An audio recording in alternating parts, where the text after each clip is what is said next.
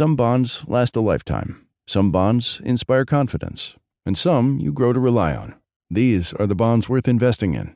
For nearly 50 years, PIMCO has reinvented fixed income to create opportunities for investors in every market environment. So, no matter what happens, you can build the bonds that mean the most to you.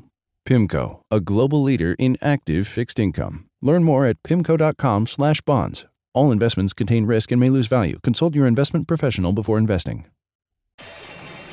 My mission is simple: to make you money. I'm here to level the playing field for all investors. There's always a bull market somewhere, and I promise to help you find it. Mad Money starts now. Hey, I'm Cramer. Welcome to Mad Money. Welcome to Cramerica. Other people want to make friends. I'm just trying to make you some money. My job is not just to entertain you, but to educate and teach you. So call me at 1 800 743 CNBC or tweet me at Jim Cramer. Do you know that in the old days, there were whole swaths of August when nothing used to happen? We'd go to the movies during the day. Yeah, right from my old hedge fund. We'd sneak out to see The Fugitive for the fifth time. Now, though, there's no downtime at all. Every day in August can be a brain cruncher. Which brings me to next week's game plan. Take Monday. All right. Uh, that's when we hear from one of my absolute favorite companies, Estee Lauder, symbol EL. For years, this company, run by the legendary Fabrizio Freda, has been trouncing Wall Street's estimates. Why?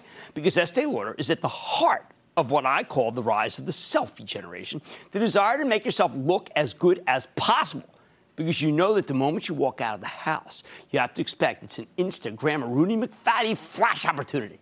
If you don't look your best, you're going to be mortified when those pictures show up on Instagram. The tyranny of social media. Of course, we're going to need a legion of psychiatrists to help young people deal with the fallout from this whole social media inspired self loathing. But in the meantime, they use Estee Lauder's cosmetics to make themselves look terrific. The thing is, as more and more people figured the story out, the expectations just soared to the point where it didn't matter what the numbers were, they would always disappoint. And that's what happened last quarter. Estee Lauder had a perfectly good three months, just not good enough. Has there been enough of a reset? We'll find out Monday morning. By the way, if it's a good quarter, that's a terrific sign for Ulta Beauty, a solid partner in the U.S., and perhaps a reason to go back also and buy some Macy's, which got overly hated real fast and does a lot of business with Estee Lauder. Tuesday morning, we hear from an ActionAlertsPlus.com name, which is really important to me. Kohl's. And ever since our visit to a New Jersey Kohl's near Princeton to interview outgoing CEO uh, Kevin Mansell, I've been telling club members of Action Alerts that this is among the cheapest of the discount chains. And I don't think it's being hurt by the resurgent Walmart, even as those numbers were extraordinary yesterday. Kohl's has a good yield. It has a partnership with Amazon where you can return goods by walking through their stores to exchange them for the ever so popular Kohl's Cash. The stock, however, is an erratic trader. I say, well, maybe buy some before and buy some after. I love those Kohl's cash. Remember they turned me down that credit card? Well, all's forgiven. I'm back at Kohl's big time. For ages, TJX seemed like it had lost its mojo. Then, a little less than a year ago, the off price chain delivered the first of many legitimate upside surprises. Since then, the stock's run up roughly 30 points in a straight line. People just can't get enough of this discounter, or of Burlington stores either, for that matter. I expect to get another good quarter. But then again, I feel somewhat chastised after how Macy's sold off in the wake of an otherwise pretty good set of numbers. So I don't want it to soar by the time on Monday that we get into Tuesday. Just pointing that out. You know what's the perfect fit for this moment? It's a, a, device play. Medtronic. Remember we had them on? They report in the morning. Uh, we, I loved when they were on this. I loved what they had to say the medical device makers are all killing it. I think it would be a gift if this stock came down ahead of the quarter, and you should take that gift. You know, I've been deeply troubled by the action of the home builders, especially Toll Brothers which has been obliterated so far this year. Philadelphia's own.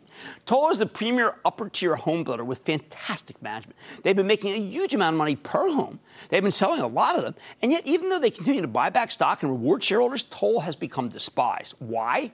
Because the conventional wisdom here is that housing has just gotten too expensive, even as the economy is roaring. I want to hear what they have to say about the affordability situation. That's the buzzword affordability. After the close, another red hot retailer reports it's Urban Outfitters. Company tells us this current fashion cycle will be a long one and we're early innings. That is good news for all shareholders because Urban's been killing it lately. We're not done with retail. The market may not have liked what I thought was totally respectable from Home Depot because it was too housing related. But Lowe's, on the other hand, is a turnaround play, and that may make all the difference if it puts up numbers anything like the ones Home Depot gave us on Wednesday morning. I like Lowe's here. I like Target too but it's had a major run. Let's wait and see what they have to say. Even as CEO's, CEO Brian Cornell's turnaround efforts are really bearing fruit. He's a hardworking guy. I like what he's come up with. After the close, we get results from the beleaguered L brands. Can the good news from Bath and Body Works cover up the weaker news from the scantily clad Victoria's Secret? Eh, That's the only real hope for this down and outer troubling. Oh, okay. Now get this. You know there's been a lot of panic in semiconductor land these days. You don't even need me to tell you that, right? I know Micron's been a leader on the downside. Applied Materials not so hot. NXP Semi, geez. These companies are part of the Internet of Things contingent that had been so on fire not that long ago. Texas Instruments, which recently reported excellent numbers, also fall, fails, falls in that category. And then there's the one that doesn't get championed enough – and that's ADI, Analog Devices, which we hear from Wednesday. This company has done such a good job, and I now regard it as the ultimate industrial chip maker. I bet it delivers a great number, even as the semis have become so controversial that I can't blame you if you want to shy away from ADI. Thursday, we find out if we have another 10 cent on our hands. 10 cent being.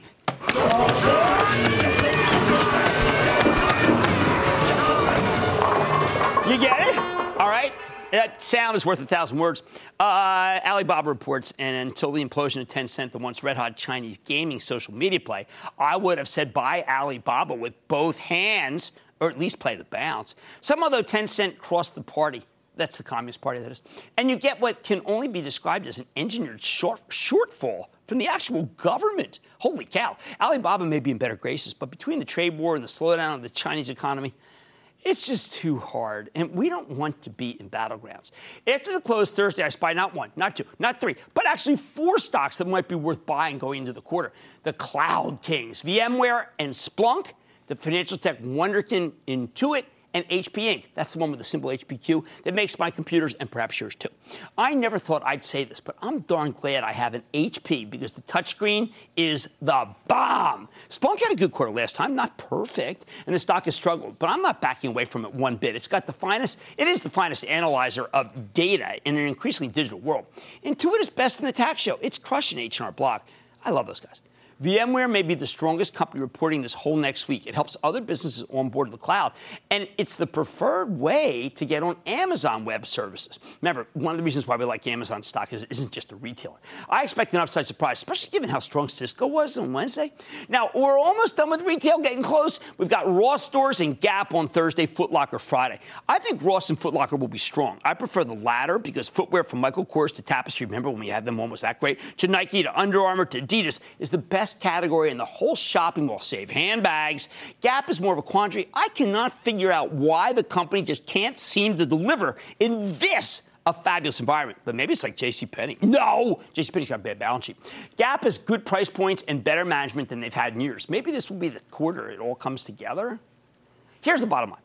I yearn for the sleepy weeks of August where you could bask in the notion that there's a whole lot of nothing going on these days are just over. Instead, we just get another monster week ahead of us. Taking calls. Let's go to Remy in California. Remy. Hi. Um, I want to thank you for taking my call, Jim. Oh, thank I you. I love your show. Thank you. I listen to it on Sirius Radio every day. Okay. Um, I, I did start investing in my 30s, you know, in the ways that you've been suggesting. Yes. Um, and now I'm 65. so my question is um, twofold. When would okay. you advise me to move the money from, say, my 401k stock funds into 401k non-stock funds? And where should I invest this money now? Okay, I'm going to tell you something, Remy, that is so different from when I got in the business. You're young, okay? You're young. Whether you think young or not think young, you're young. So therefore, I want no changes. I want you to continue to let it go. And I'll tell you, we're kind of in similar boats. So all I'm doing is telling you exactly what I'm doing. Dog days of summer? I wish. No downtime here, folks. So get your head right for another huge week. And of course, stick with Cramer. Don't miss a second of Mad Money. Follow at Jim Cramer on Twitter. Have a question? Tweet Cramer. Hashtag mad tweets. Send Jim an email to madmoney at cnbc.com or give us a call at 1 800 743 CNBC. Miss something? Head to madmoney.cnbc.com. I'm opening up the lines to hear from you, the voices of Cramer, because it's an uncertain time. I want to talk to you. Mr. Cramer, I just want to tell you, you are absolutely, positively fantastic. Thanks for helping us not panic in times like this. The average investor, which we all know and love, you cater to us, and we appreciate that for all you teach us. I am not going anywhere. You shouldn't either. We will get through this together. Cramer has your back. Call 1 800 743 CNBC and let's take on the market together. We're going to figure this out. We'll puzzle it over and we'll make it so that we're all smarter. I want people to feel like they just learned something. We have journalists in the far corners of the universe. I can't wait to get all of those resources under one hour long newscast where we can deliver the facts of the day clearly and concisely, in context and with perspective, and tell people what's happening, what it all means. Get the truth, not the spin. The News with Shepard Smith. Subscribe to the podcast today.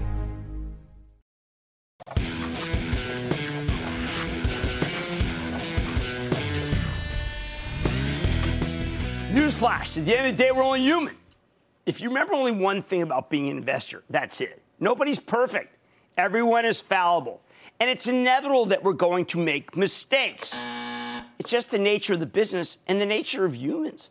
That's why, if you're going to own individual stocks, you need to follow a set of rules. Rules that are designed to protect you from yourself. Rules that I learned the hard way. And that brings me to my next commandment. And this is a real important one. Never buy a stock all at once. I can't stress it enough. Do not, under any circumstances, buy all at once. Now, no broker likes to fool around with partial orders like I'm telling you to give. No financial advisor has the time to buy stocks methodically over time. The game is to get the trade on at one level in a big way. Make the statement buy. Get the position on the sheets or in the portfolio. But from where I stand, that's all wrong. 100% wrong. You should never buy all at once, and you should never sell all at once. Instead, what I want you to do is stage your buys, stage your sells. Use this term, the term we use on Wall Street is work your orders. Try to get the best price over time and not necessarily in one day maybe multiple days. Why? Okay, when I first started out as a professional money manager, I really wanted to prove to everyone just how clever I was and how right I would be. So if I felt like buying Caterpillar, by golly, I'd buy it now, buy it big, buy it all at one price because I was so sure I was right. Put me up on 50,000 cat, I'd scream, which means buy 50,000 cat, as if I were the smartest guy in the universe. No one could be smarter than I am. I'm doing it big.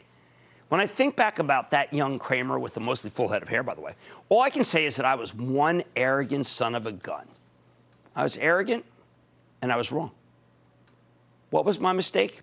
Well, if you want to buy 50,000 shares of Caterpillar, you don't pick them all up at once. It's really dumb. What happens if it goes down immediately? You'll feel like a dope. Thus, my rule never buy all at once. Instead, I should have been buying cat in increments of 5,000 shares. I know it sounds measly if you're a tr- professional, but believe me, I'm right. Buy it gradually over time, trying to get the best price I could. Now, you can put it on a small position and cross your fingers, hope it goes down so you can buy more at lower levels, get a better cost basis. Now, I no longer trade institutionally, and I know people would, the institutional guys are saying, Jim, come on, 50,000 is nothing. But you know what? I no longer trade in size, uh, as we'd say, but I still invest, and I invest for my charitable trust. You can follow along at actionalertsplus.com. And whenever we have a new name to tell club members, we buy it in small increments, say 500 shares at a time, or even smaller, over the course of multiple days. It makes sense. When you buy all at once, you're basically declaring that the stock absolutely won't go any lower. Don't you think that's crazy when I say it, right? No one has that kind of insight. Buying gradually in stages is all about recognizing that our judgment is fallible. So why don't more people do it my way? Why don't investors, if they want 500 shares in ExxonMobil, decide to buy it in, say, 100 uh, share increments? I think it's because they want to be big, too. They don't want to waste the broker's time. Your broker wants to get the trade done. I know my brokers hated it, my old hedge fund, when I would place incremental orders like I'm describing. But it's just plain hubris to put a major chunk of your net worth into any stock all at once. Who knows? Maybe it'll go into free fall right after. That's why you need to resist feeling like you're making a statement when you purchase a stock. I bought and sold billions of shares of stock. Billions. Do you know how often I got in at the absolute bottom? How often the last price I paid was the lowest and then it was off to the races? Maybe one trade in a 100. I'm pretty good at this game. So resist the arrogance. Buy slowly, even buy over a couple of days, as I tell members of the ActionAlertsPlus.com club. Humility beats hubris every time. Next rule I want you to buy damaged stocks, not damaged companies. Let's say the mall is having a sale and you pick up a piece of merchandise, only to find out that it's broken when you get home. Maybe it doesn't work. Maybe it has a hole in it, some shirt. Uh, in the real world, you can return that merchandise and get your money back. There are guarantees and warranties galore on Main Street. Wall Street's very different. If you buy a stock and it turns out to belong to a defective company, you, you have to eat the losses. Hey, it's a caveat emptor here, right? It's caveat emptor. There's no money back guarantee. That's why you need to be very careful to distinguish between broken stocks, names that are down for no particularly good reason, maybe some macro cause, and broken companies, which absolutely deserve to see their stocks trade lower without you. Sometimes damaged companies can be easy to discern. When Valeant, the big pharma roll up, started plummeting from the 200s in 2015, a combination of slowing growth, balance sheet fears, and some chicanery with one of their pharmacies, it wasn't a good sale to rush toward. Valeant tumbled from 262 down to the single digits before it bottomed. A lot of people thought Valeant was worth buying at 150, then 100, then 50. It was like an auction going down. But the ongoing problems at the company meant that the stock was downright toxic. On the other hand, sometimes the stock will sell off for reasons that have nothing to do with the underlying company. It could be caused by ETFs or problems overseas. Washington worries Greece. Just because the stock is down, that doesn't necessarily mean that there's anything wrong with the actual business. So, how do we distinguish between a broken company and a broken stock? Complicated question. What I like to do is develop a list of stocks I like very much. I call this my bullpen in the ActionAlertsPlus.com club. When Wall Street throws a sale with the whole market coming down, I use that as an opportunity to pick up the stocks on my list that was designed in a cooler moment with a cooler head. But the bottom line is that you never really know. And that's why this rule works in tandem with the last one. You never buy a position all at once because what you think is merely a damaged stock might turn out to be a damaged company. If you take your time, you're much less likely to end up with a large quantity of broken merchandise. Stick with Cramer. The earnings are relentless, and the schedule is grueling. But Cramer has burned the midnight oil, and he's ready to run the gauntlet to find you a raging bull market. Powerful executives, scores of tough questions. All week, Cramer sits down with some of the market's most influential C suite players. Join Mad Money on air and online for must see interviews you can't afford to miss.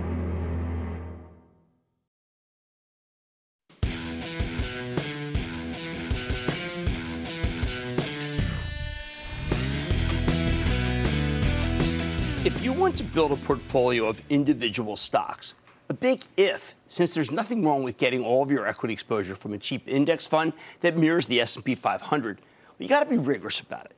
Which brings me to my next rule. Do the homework. Listen, growing up, my kids hated doing the homework. They thought it was punishment. Sometimes when I looked at what they were studying, I have to admit that I found it pretty easy to sympathize with their point of view. What's the relevance of most things they teach in high school? How will it help you later in life? Why even bother? Of course, that's a terrible attitude. I just distribute. I just really should take that back. But as a parent, I'd always encourage my kids to study because you never know what you'll turn out to be interested in later in life. But I bring this up because I think that many of you have the same attitude to the homework you need to do for stocks. You suspect it might be just as irrelevant to your portfolio as schoolwork seemed to be to my kids. When I tell people that they need to listen to the Starbucks conference call, for instance, which is really a good one, or they know what the analysts are expecting from for Netflix, which is always about subscriber growth, if they're going to own these stocks, they, they don't want to hear it. They think I'm being a scold. They just want to own them. They don't have to do anything. When I remind people that doing the homework means listening to the conference calls, reading research reports, they really want no part of it. They look at me as I'm some sort of old fashioned teacher, a schoolmarm, who's asking for way too much in this busy 21st century world. That's just plain wrong, people. Owning stocks without doing the proper research, I regard it as just plain lunacy. You never want to do that. They know nothing. But people still do it. And they do it for a couple of different reasons. Well, on the one hand, there's the buy and hold school of thought. The idea you don't really need to keep track of what's happening at the company because you're in it for the long haul, as if that somehow makes it all okay. On the other hand, you got people who just don't have the time to be that diligent. For those of you who don't have the time, I got the solution for you, okay? Either get someone else to manage your money or do the smart thing and invest in a low-cost S&P 500 index fund. If you can't devote a few hours a week to your portfolio, you really shouldn't be messing around with stocks. But it's the buy and hold premise that's a lot more pernicious. Back during the 1990s, buy and hold became the be all and end all of investing. You know what? I am just going to hold on to that CMGI. You got to look that one up. You got to Google it because it has got to go back to 100 where I bought it. Oh man, I could substitute VerticalNet. I, could, I got 100 companies I can put in that sentence. Yep, the experts say that if you hold things for the long term, isn't everything supposed to work out for the best? Of course, this philosophy took a real blow during the financial crisis when so many people who practiced buy and hold got wiped out. That's why I've always been evangelistic for buying and homeworking. What is the homework? Before you buy a stock, you should listen to the conference calls. You have to. Okay, that's the minimum. You can go to the company's website. You can read the research, read some news stories, Google the darn thing. Everything's available on the web. Everything. You have so much more available now, so much more knowledge that there really is no excuse. You aren't up there begging at the Goldman Sachs library for some microfiche statements from three months ago. Remember those like plastic sheets? Well, that was ridiculous. You got all this stuff right at your fingertips. But if you fall back on the buy and hold strategy for any group of stocks and don't pay attention, I can assure you that you'll be soundly beaten by professional managers with good track records who are actively searching for high quality stocks all the time. More to the point, I'm quite certain that any index fund can beat someone who does, does no homework. It, it's not a strategy, it, it's just being lazy. The next rule is another essential that I harp on constantly diversify, diversify, and then diversify some more. Always be diversified to control risk. Listen, I'm a firm believer in the idea that if you control the downside, the upside will indeed take care of itself. And controlling the downside means managing risk. What's the biggest risk out there? Sector risk. Stocks in the same sector, they tend to trade together, especially at extreme moments. Do you know that about 50% of the action in a given stock comes down to its sector? In some of these areas, because of ETFs, it's even higher. I don't care how great a tech stock was in 2000. If you had all your eggs in that one group, you just got scrambled. Same thing with financials in 2008, oils 2014 through 2016. And there's only one thing you can keep uh, keep you from getting nailed by this sector risk, and that's diversification. That's why we play this game of Am I Diversified? I've been playing it since 2002. I always like to say that diversification is the only free lunch in this business. People make fun of me in the office because I say it so much. But it's the only investment concept that works for everyone. If you mix up enough different sectors in your portfolio, at least five, you won't be wiped out when one group gets obliterated, something that happens far more often than you think. But if diversification is so obvious, if it's such a no brainer, if every advisor and commentator under the sun has been telling people to do it for years, how is it that anyone can still be undiversified? I think it comes back again to the homework issue. A lot of people simply don't know what they own. They couldn't tell you if you bumped into them. So they end up with stocks that are frighteningly similar without even knowing it. I still feel quite a few calls from people who genuinely think that owning FANG is a diversified strategy. Hardly. With Facebook, Amazon, Netflix, and Google, now Alphabet, you own variations of the same thing social, mobile, cloud. They trade together. That's what I call faux diversification. Or another example, no matter how much I might like the oil stocks at any given moment, it's usually wrong. I can't count this a portfolio made up of ExxonMobil, Chesapeake Energy, and Halliburton. I always say no to a portfolio, by the way, if I'm equal opportunity disliker, J&J, Eli Lilly, Bristol Myers, and United Health, even as I like all four. They just leave you way too exposed to healthcare risk that could overwhelm the whole group all at once. Having an undiversified portfolio is not just an amateur mistake, though. Many professionals don't like to be diversified because of the bizarre way that money management uh, it works in this country. If you concentrate all your bets in one sector and that sector takes off, you'll beat pretty much everybody who's diversified out there. That's the nature of the beast. A hedge fund manager who does that and gets lucky can then market himself as a huge success, get profiled by every magazine, raise tons of capital from unsuspecting investors who don't realize how much risk they're really, truly taking on. Here's the bottom line. Whether you're an amateur or a professional, you always need to do your homework and keep your portfolio diversified. It may not be exciting, it may not be sexy, but this is the kind of routine maintenance stuff that protects you from monster losses down the line. Mike in South Carolina. Mike! Hey, Jim, it's Mike, the veterinarian from South Carolina. Again. Thank you for calling. I was just wondering, you know, if I'm a new investor, say I'm going to invest about $100,000, what, how many stocks should be my portfolio? I started with about 30, and I just feel I don't know if that's a lot or not enough. Well, I would tell you that after 10, you're kind of a mutual fund. Now, look, if you're a real stock junkie like I am, you can take on a lot more. And if you have help like I do uh, for the Action Alerts Club, then it's really not that bad. But 10 is about the maximum that most people can do. So don't do more than that uh, because you won't be able to do the homework. Let's go to Roberto in Texas, please. Roberto. Hi, Jen. Hey, uh. Booyah. Uh, it's a great day to America. Um, I just had a question about, um, well, because I'm a new investor. I'm 29. I got about you know, a small amount, about $1,500, um, and I'm wondering how I should invest it in either an index fund or S&P 500 index fund, plain and simple. 1500 first 10,000 index fund no matter what. Then you can start doing some mad money. Don't forget, index funds keep you diversified. And we like to diversify, diversify, diversify. Sure, homework isn't fun, but you know what? Losing money's worse. You want to avoid monster losses, homework and diversification are key. So stick with Cramer. Take control of your financial future with the new madmoney.cnbc.com. Cramer's exclusive CEO interviews, full episodes, analysis, even your own soundboard. Plus, special access to Mad Money 101 with rules and techniques to break down the market for all investors. The red flag that makes me drop a stock immediately is it's everything you need right when you need it. The new madmoney.cnbc.com.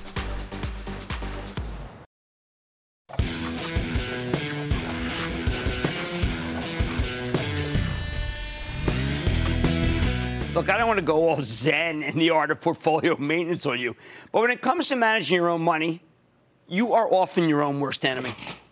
Don't take it personally. I'm my own worst enemy, too. What do I mean by that? Okay, if you want to invest wisely, you constantly need to be fighting off your own worst impulses. We're not robots. We have emotions, and those emotions can really throw you off your game. That's why the theme of tonight's show is that discipline trumps conviction. You obey the rules so that you do the smart thing, even when your emotions are telling you to do the opposite. Which brings me to my next rule for investing nobody ever made a dime panicking. Yet, panic, you should repeat after me, frankly, it's not a strategy. Panic is not a strategy. Yet you see it over and over again as if it is. A stock gets hammered, then investors sell after the hammering. The market gets crushed on a huge day. People bail at the end of the day. In short, something gets annihilated and people can't take the pain. So they bowl. Sell, sell, sell. Panic is the operating instinct in all of these cases. There's something basic and instinctive about panic, about the desire to flee. If you're a Stone Age hunter gatherer who accidentally stumbles into a family of grizzly bears, well, panic can be pretty helpful. But uh, it tells you to run away. But it's not a useful emotion when it comes to analyzing the stock market, where you're running away when maybe you should be running toward. The truth is, there will almost always be a better time to sell than in a panic, a better time to leave the table than whatever moment inspired you to panic in the first place. And don't I know it? Back in 2010, I was on the air for the flash crash when the market fell 900 points in less than a half hour.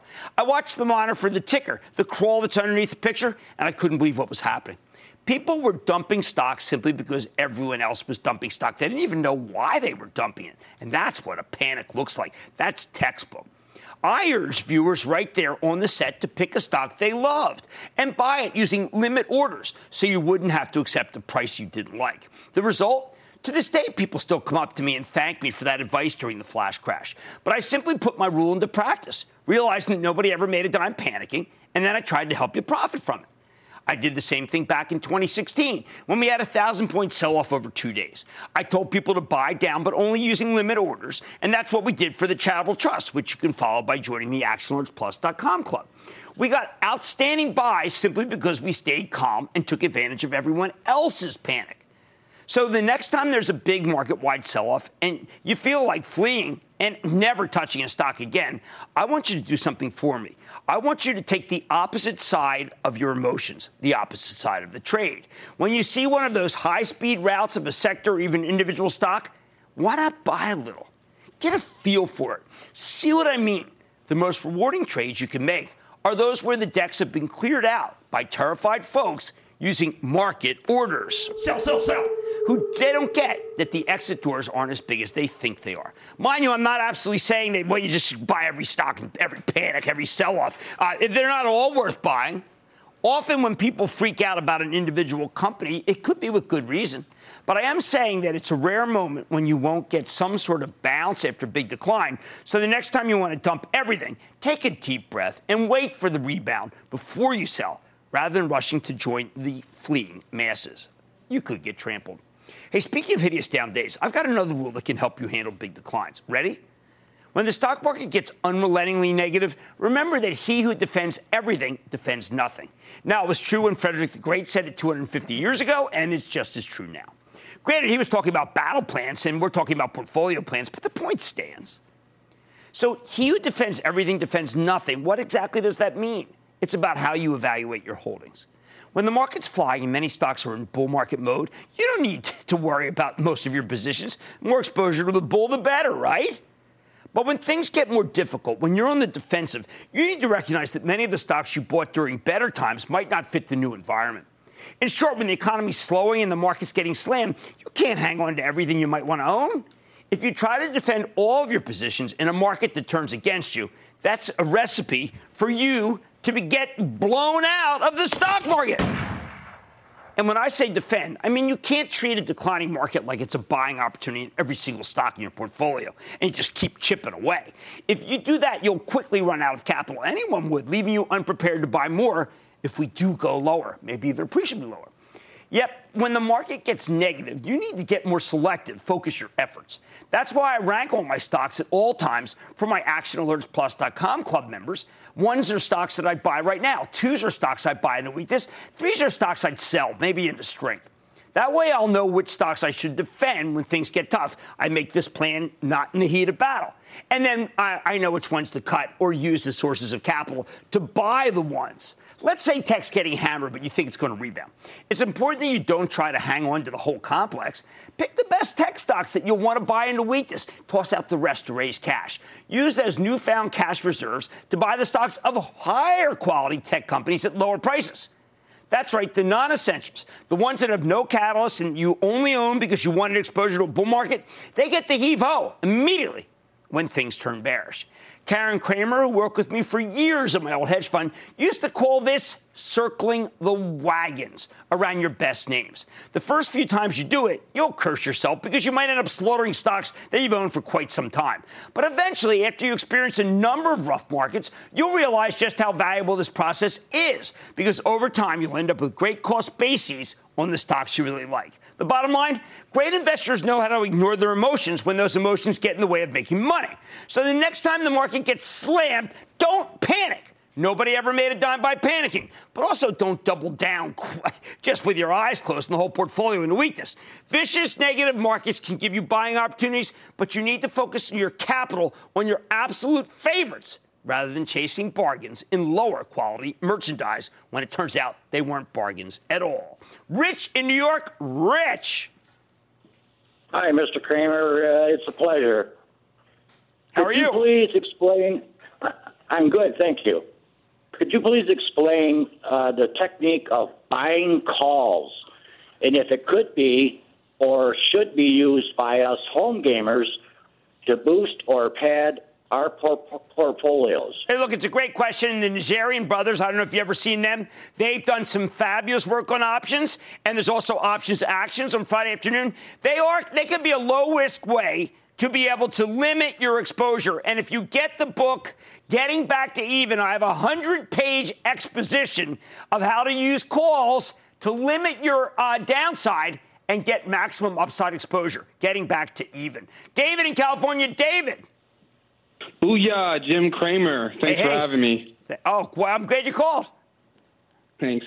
Uh, all right, so quick question. For millennials who are somewhat knowledgeable about the market, where should they invest their money other than FANG?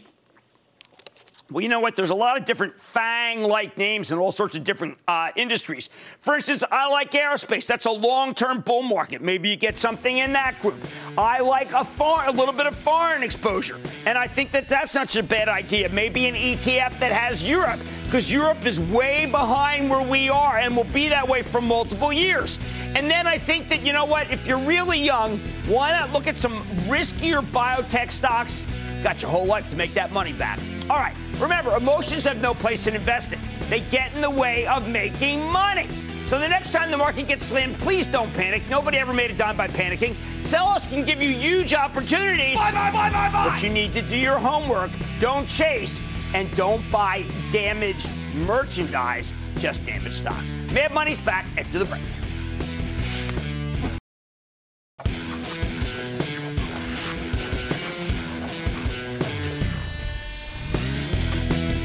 Welcome back to tonight's Check Yourself Before You Wreck Yourself edition of Mad Money. I'm a big believer in the idea that once you get some money saved up, you are in control of your financial destiny. But that also means you need to be very careful because you're the one with the most power to derail your financial future. Look, mistakes always be part of the investing game. You can't rule them out, you can't outlaw them. I just want to be sure uh, that you don't make the same mistakes twice or three times, or endlessly for that matter. And that's why I have rules.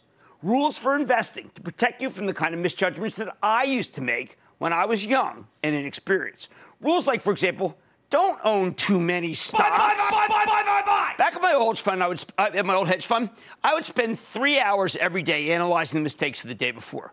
And you wonder why I retired, made myself sick to my stomach every single day. That was my major task, one that I complete every morning before anyone else came to the office. And I do it generally between 4 a.m. and 7 a.m. Some people are night owls, I'm an early morning owl. I would analyze every losing trade. You don't need to analyze the winners, they take care of themselves. I try to figure out how I could have made more money or, much more importantly, lost less money. I was, for lack of a better word, maniacal about it. And after a couple of years, I had an epiphany. I realized that good performance could be linked directly to having fewer positions. In short, when we own fewer stocks, we tended to make more money. It was just axiomatic. And that's why, ever since, I won't buy a stock without first taking a different one off the table. And I try to do that for my charitable trust, which is the only way you really can do it these days. You don't just buy shares in more and more companies. You need to limit your holdings. That's a great discipline and one you should adopt pronto. All the bad money managers I know of have hundreds of positions. They can't keep track of those. I don't know how the heck you're even supposed to stay on top of uh, more than 30. All the really good money managers have a few names that they know inside out, which means they can buy confidently on the way down when the market goes awry. That's why I say don't own too many stocks. Now, I know it can be constraining. You'll end up selling some stocks that are good for stocks that aren't as good. I know that. Uh, hindsight's 2020. But take it from me, as someone who's owned stocks for 40 years, it's far more likely that you'll be selling marginal companies in order to get bigger in better ones. That's how to make a portfolio really work for you. That's portfolio management. You don't want to be a mutual fund manager, right? You might as well give it to an index fund. By the way, the time I lost the most money as a hedge fund manager, my sheets, my positions were thick as a brick. When I made the most money, my sheets were, well, one sheet of paper double spaced. And I ran hundreds of millions of dollars. So please remember whether you're a pro or an amateur, it's almost always possible that you have too many positions. Rule of thumb if you're just investing for yourself and you own more than 10 positions, that's right, if you own more than 10 stocks, maybe you ought to pare back a bit. So you can have too many stocks, but you know what it's very hard to have too much of? Cash. Which brings me to my next rule cash is for winners. The widespread aversion to cash in this business breaks my heart. At times, cash is such a perfect investment that it drives me crazy how so, so few people recommend it. Nah, they hate the market, so they're only 95% long instead of 100%. Or they think the market stinks, so they decide to short a few high flyers against their longs or positions they own. No, no, and no. As an investor, that is absolutely the wrong way to approach things. You don't like the market? You don't like any sectors? Then sell stock, raise cash. Don't buy put options on the stocks you own or find other stocks to short against your current, current positions. The odds simply do not favor you winning on both stocks, the short and the long. It's a strategy whose goal is mediocrity. But if you can raise some cash and put it to work at lower levels, that's the best way to protect yourself against a lousy market. Let me tell you a little story. Now, I was one of the biggest option traders on Wall Street for a time. And I can tell you that when I bought put options to hedge my positions, I almost always ended up losing money. When did I make money? When I bought, bought put options to profit from low quality companies that were going to have, I thought, shortfalls, or stocks that seemed hopelessly overvalued versus the fundamentals. If you dislike the market, you don't need to bend yourself into pretzels to hedge against downside risk, though. Just sell some stocks and go into some cash, which is literally short term treasuries of less than a year variety. People start talking about how little cash earns, although it's sure earning more than it did uh, a while ago. Or they say, can't be in cash, that's for losers. No, cash is for winners especially if you think there's a major disaster ahead or the market's going to have a prolonged sell off. Now, I grew up in a different time. I only shorted when I had an edge. I can't short it all right now by contract, not even for the charitable trust. But back when I could, I didn't short stocks for the sake of having some shorts on against the longs. I don't care about not having enough exposure. I care about not losing money. So if you don't like the market, if you think there's nothing compelling to buy into any weakness, I suggest that you sell stock and raise cash. Go sit on the sidelines. Nothing, nothing wrong with that. Wait for the situation to improve. Believe me, it's never the wrong call when you don't like the tape or you can't find anything that truly makes sense for you. The bottom line always be careful not to own too many stocks and not to have too little cash. Stick with Cramer. I'm opening up the lines to hear from you, the voices of Cramer, because it's an uncertain time. I want to talk to you. Mr. Cramer, I just want to tell you, you are absolutely, positively fantastic. Thanks for helping us not panic in times like this. The average investor, which we all know and love, you cater to us, and we appreciate that for all you teach us. I am not going anywhere. You shouldn't either. We will get through this together. Cramer has your back. Call 1 800 743 CNBC and let's take on the market together. We're going to figure this out. We'll puzzle it over, and we'll make it so that we're all smarter.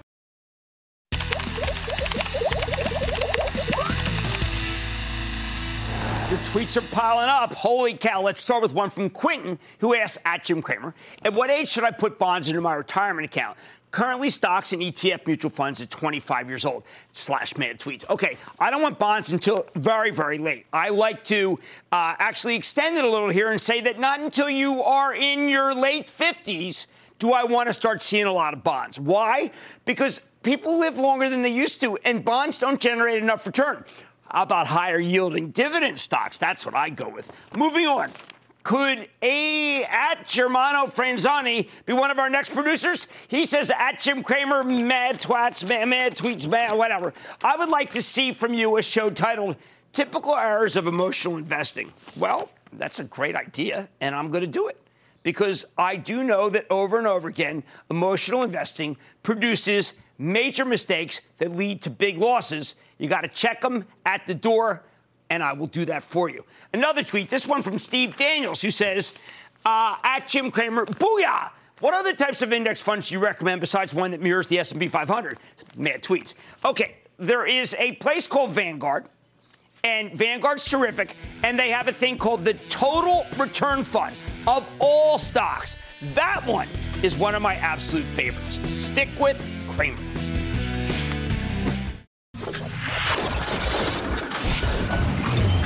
Booyah! Wow, that was just a massive booyah. I'm so thrilled about it. What's going on? Because they're so darn safe.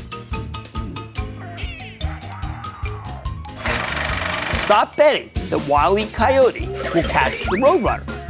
It doesn't happen. Oh, yeah, I gotta get this off. I had a blood test today. Ah, okay, anyway, I'll pick that up. Bob Evans Farms. It's located. Whoa, that's great but now the but now the company has shown that it knows how to by selling pieces of, of subsidiary brands for this newfound treacherous time. Go out, go out, go long, go long, go. It's a go play. So stick with Cramer, especially if we get a few more good days of Wang.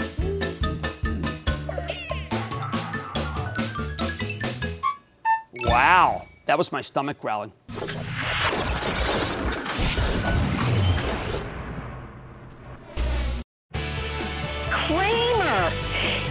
Are super. You are awesome. I'm a first time investor. Thank you for inspiring me to get in the game. Your show is the best. I am so glad you're on TV. I want you to know that you have transformed me. Thank you, Cramer. Yo, Booyah, Jim. Congratulations on a great show. Mad Money is not a show about picking stocks for you. It's a show about empowering you to think for yourself. This is Bill from New York. Jim, thanks so much. Hey, Jeff, this is Curtis from North Carolina. I wanted to say thanks to you for creating Mad Money. The man, the myth, the legend. The Wizard of Wall Street. This is Duffy from Philly, and I want to give a good booyah. You are the reason why we do this. I like to say there's always a bull market somewhere, and I promise to try to find it just for you right here on Mad Money. I'm Jim Cramer, and see you next time. CNBC's Workforce Executive Council is a premier group of C suite human resources executives from leading companies across the country. It offers a members only portal and chat, plus exclusive industry content, with access to breaking news calls and digital networking experiences. The network and resources HR leaders need now. Apply to the Workforce Executive Council at cnbccouncils.com slash WEC.